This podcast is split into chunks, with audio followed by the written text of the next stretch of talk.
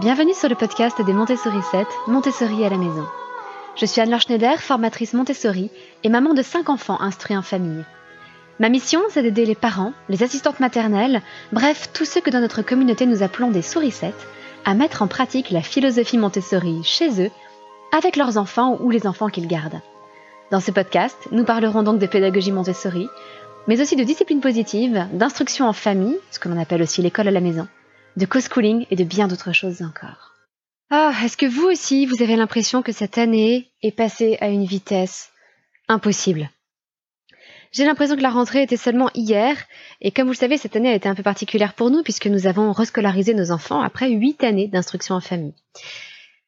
Donc je vous ferai un petit bilan de cette année avec les enfants, mais un petit peu plus tard, lorsque l'année sera vraiment totalement finie. Mais alors que les vacances d'été approchent, j'avais envie d'aborder avec vous ce sujet. Pourquoi ne pas profiter des vacances d'été pour apprendre à lire à son enfant? Alors je vous explique aujourd'hui pourquoi ça pourrait être intéressant? Sur quels critères vous allez pouvoir euh, décider si c'est pour vous et votre enfant ou pas, et si c'est bien pour vous, comment vous y prendre? Alors avant tout, avant de me plonger dans le vif du sujet, je voudrais quand même adresser un petit message de, de soutien, un petit message amical à toutes les familles qui ont fait de demandes d'autorisation pour l'instruction en famille l'année prochaine. C'est notre cas d'ailleurs. Nous sommes toujours personnellement en attente de réponses, mais de nombreuses réponses ont déjà été données sur des différents dossiers dans différentes académies. Et une chose est certaine, c'est qu'il n'y a pas d'égalité de traitement entre les différentes académies. Certaines académies sont très accommodantes et acceptent volontiers l'IEF pour les motifs 4, c'est-à-dire l'existence d'une situation particulière propre à l'enfant. D'autres académies, en revanche, ont l'air de refuser systématiquement ces dossiers-là. Et certaines académies refusent même des dossiers dans des cas d'itinérance ou pour des motifs médicaux, euh, en arguant du fait que ça n'empêche pas la scolarisation des enfants. Et on en arrive donc à un système incroyable où on n'a plus du tout de liberté de choix dans l'instruction de nos enfants. On n'a plus, dans beaucoup d'académies, on n'a plus le droit d'instruire ses enfants en famille que s'il est impossible qu'ils soient scolarisés. Et en plus, qu'il soit impossible théoriquement qu'ils soient scolarisés. C'est-à-dire qu'on va refuser à des parents euh, le droit de faire l'instruction en famille parce que en théorie, leur enfant pourrait bénéficier de tel ou tel aménagement scolaire, pourrait bénéficier de telle aide, de tel mode d'assistance. Sauf que dans la pratique, on le sait très bien, le personnel manque. On n'a pas assez euh, d'AVS, d'AESH, on n'a pas assez de personnel pour aider les enfants en difficulté. Et donc, tous les assouplissements, tous les aménagements promis ne peuvent pas être réalisés. Mais on va quand même imposer à ces élèves-là d'être scolarisés plutôt que d'être instruits en famille par des parents qui le veulent, qui sont motivés, qui mettent en place les moyens pour instruire correctement leur enfant. C'est le monde à l'envers, et même si vous ne pratiquez pas vous-même l'IEF, je voudrais que vous en soyez vraiment bien conscient, nous n'avons plus en France aujourd'hui de véritable liberté d'instruction. Quiconque vous dira le contraire, je suis désolée mais se trompe. Factuellement, nous n'avons plus la liberté d'instruire nos enfants comme nous le souhaitons en France. Et quand je dis comme nous le souhaitons, je ne veux pas dire que n'importe qui, dans n'importe quelle condition, devrait pouvoir instruire ses enfants. Euh, je, suis tout à fait d'accord avec l'idée qu'il puisse y avoir des contrôles, que l'on puisse surveiller que l'enfant reçoive effectivement une instruction.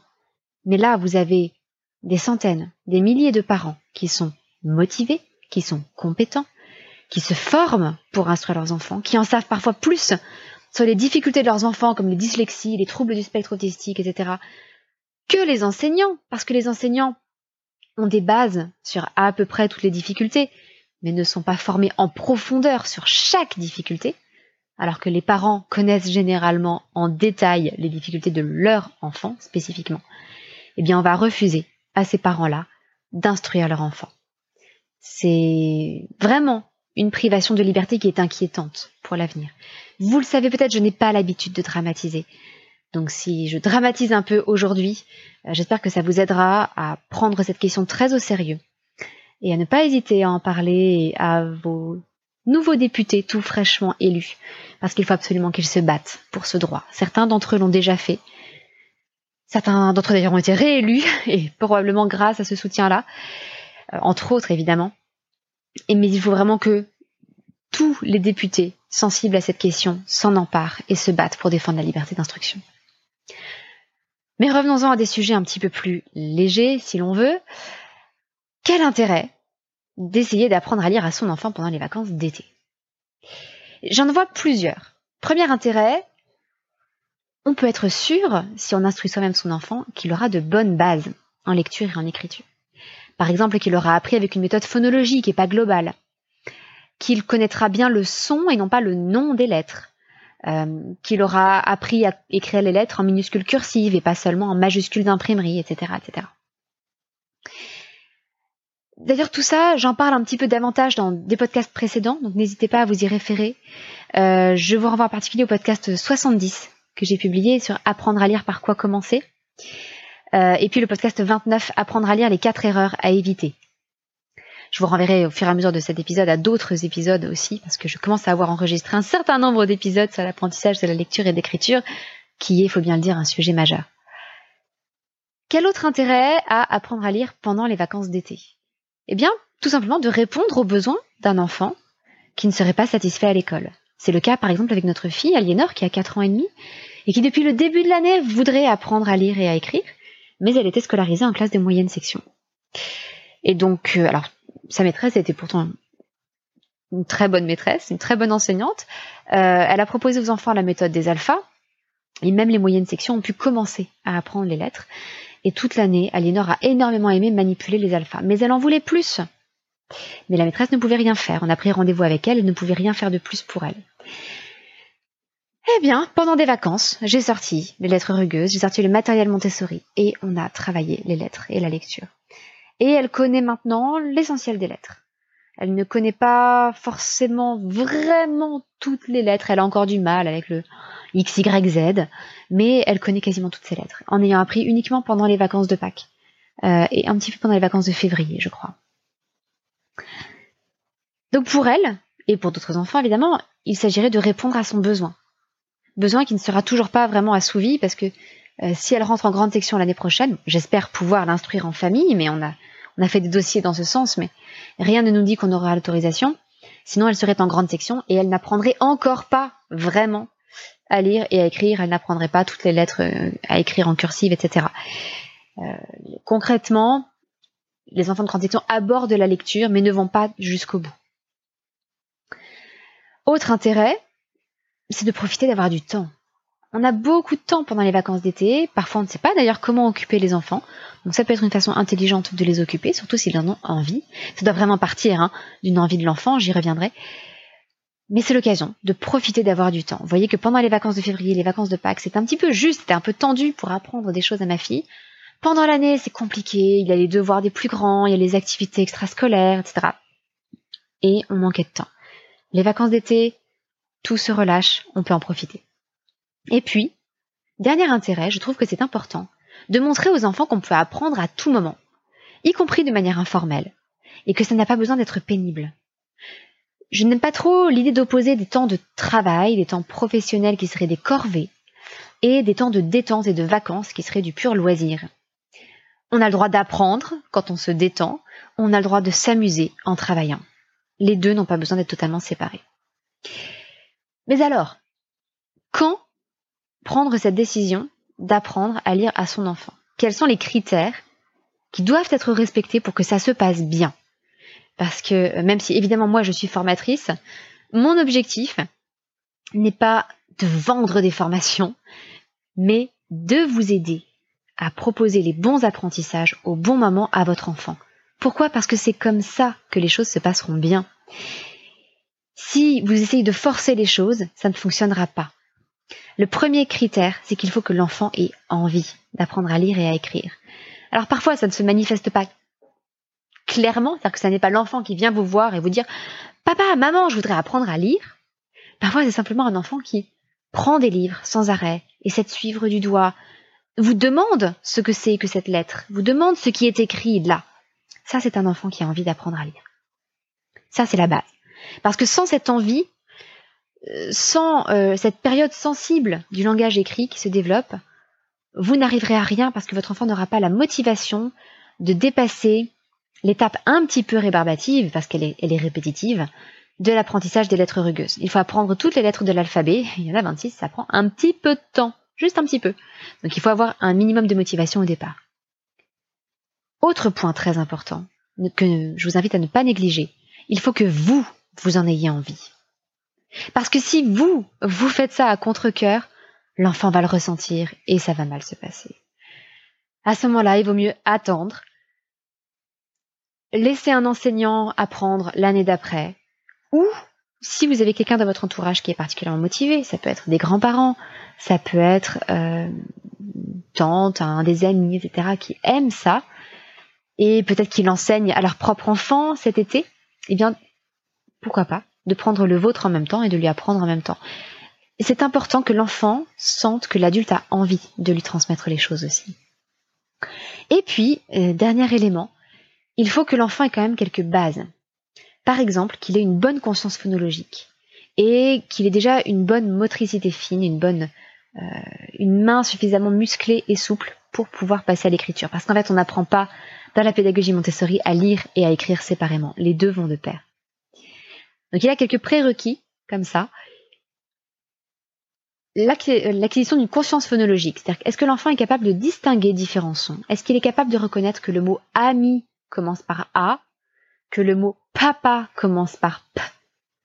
Ça, c'est de la conscience phonologique.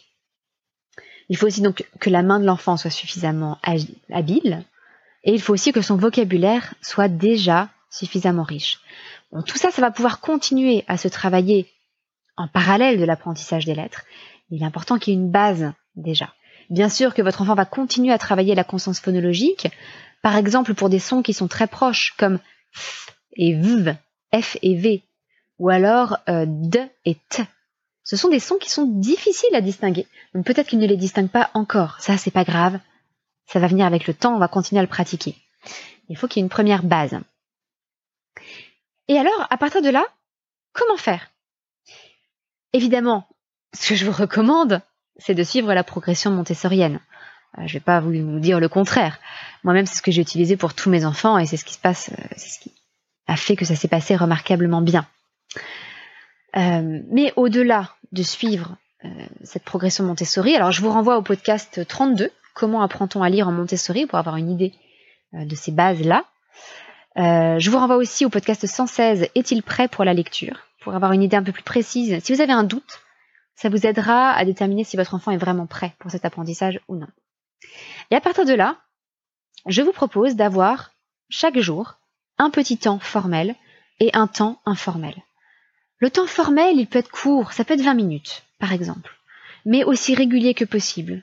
Par exemple, peut-être 6 jours par semaine, ça serait bien d'avoir ces 20 minutes de travail formel. Et puis, au quotidien, dans la vie quotidienne, dans les mots que vous allez voir écrits, euh, quand vous écrivez une liste de courses, vous allez écrire vous-même des mots, etc. Dans ces moments-là, des petits instants d'apprentissage informel. Je ne, mais, je ne minute pas ce temps-là parce qu'en fait, ça ne va pas vous prendre de temps. Ça va être dans votre vie quotidienne. Ça va être totalement intégré à votre vie.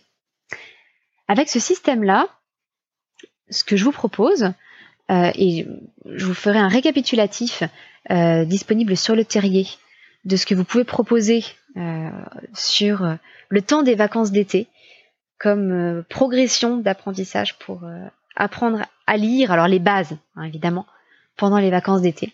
Vous trouverez ça sur le terrier des Montessori 7, dont le lien est dans les notes de cet épisode. vous aurez donc le récapitulatif de tout ce que je vais vous dire là. Mais voilà donc le déroulé que je vous propose. La première semaine, simplement commencer par faire des exercices préliminaires pour vérifier que la conscience phonologique, le travail de la main, l'enrichissement du vocabulaire, que tout ça est bien acquis. En plus, ça vous donne une semaine pour peut-être préparer du matériel ou acquérir du matériel ou le fabriquer. Euh, je vous montre dans, la formation Montessori comment fabriquer une grande partie du matériel, quasiment tout le matériel en fait. Et je vous donne également les modèles, les, les fichiers qui vont vous permettre de fabriquer le matériel. Donc voilà, cette première semaine-là, la conscience phonologique, le travail de la main, le vocabulaire et la préparation du matériel pour tout ce qui va suivre. La deuxième semaine, je vous propose d'introduire les premières lettres rugueuses, à la fois euh, donc le travail d'écriture et de connaissance des sons de ces lettres, avec les lettres rugueuses et également un premier travail d'écriture sur un plateau de sable. Que votre enfant s'entraîne à écrire les lettres dans le sable, en commençant par les lettres A, O, B, L, R, S et C. Ce qui va vous permettre à la toute fin de la semaine de montrer l'alphabet mobile et la première dictée muette à votre enfant. Alors, les lettres rugueuses, ça peut aller relativement vite. Encore une fois, ça va dépendre de là où en est votre enfant au départ et de son envie. Là, ce que je vous propose, c'est pour un enfant qui est vraiment motivé et qui est pile au bon moment. Peut-être que ça peut prendre un petit peu plus de temps, surtout si votre enfant a des difficultés avec la phonologie. À ce moment-là, n'hésitez pas à ralentir le rythme que je propose. Vous n'irez peut-être pas aussi loin pendant les vacances d'été, mais votre enfant aura des bonnes bases. Donc là, ce que je vous propose, c'est vraiment si tout va bien et si les apprentissages sont faciles, et votre enfant saura lire, euh, pas euh, de façon euh, fluide et pas tous les sons de la langue française. par exemple, il ne saura pas encore que E, A, U, ça se prononce O, mais il saura lire déjà des petits livres à la fin des vacances d'été, si tout va bien, s'il est motivé, etc. À la troisième semaine, je vous propose de continuer les lettres rugueuses et de poursuivre les dictées muettes, au rythme par exemple d'une demi-dictée muette par jour. Sachant que les dictées muettes, on peut les reprendre plusieurs fois. Du coup, cette semaine-là, vous pouvez travailler les lettres I, P, M, F et D et, continuer à travailler la dictée 1 et la dictée 2. En semaine 4, je vous propose de travailler les lettres N, V, U, E et E accent aigu, et puis les dictées 3 et 4. En semaine 5, là, je vous propose de démarrer l'écriture sur cahier des premières lettres que l'enfant aura déjà vues. Et puis de travailler également de nouvelles lettres, les lettres T, G, J, et de poursuivre les dictées muettes. Alors oui, quand je dis euh, dictée 2 tout à l'heure, pardon, des dictées muettes, euh, la dictée 2 classique, Montessori, est une dictée qui est très compliquée euh, et que je recommande de reporter un peu plus tard. La dictée 2 que je vous propose, c'est une dictée avec des mots très simples, phonétiques, mais un petit peu plus longs que ce qu'on propose dans la dictée 1.